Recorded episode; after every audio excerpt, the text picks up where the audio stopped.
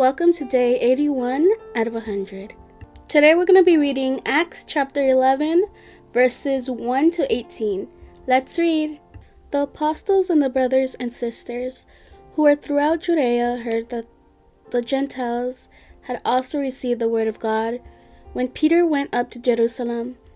The circumcision party criticized him, saying, You went to uncircumcised men and ate with them.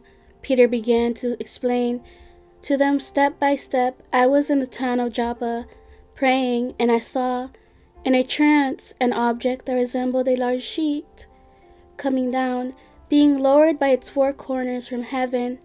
And it came to me.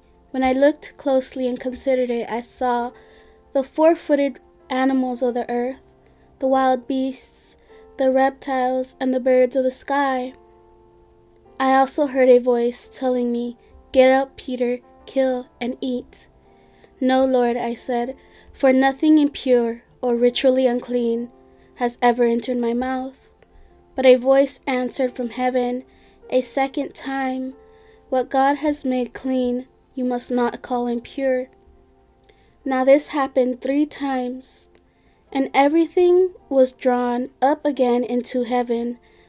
At that very moment, three men who had been sent to me from Caesarea arrived at the house where we were.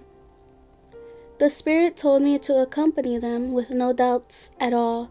These six brothers also accompanied me, and we went into the man's house. He reported to us how he had seen the angel standing in his house and saying, Send to Joppa and call for Simon, who is also named Peter.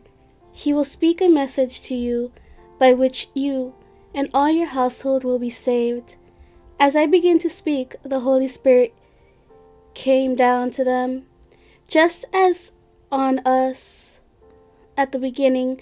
I remember the word of the Lord, how he said, John baptized with water, but you will be baptized with the Holy Spirit. If then God gave them the same gift that he also gave to us when we believed in the Lord Jesus Christ, how could I possibly hinder God? When they heard this, they became silent and they glorified God, saying, So then, God has given repentance, resulting in life even to the Gentiles.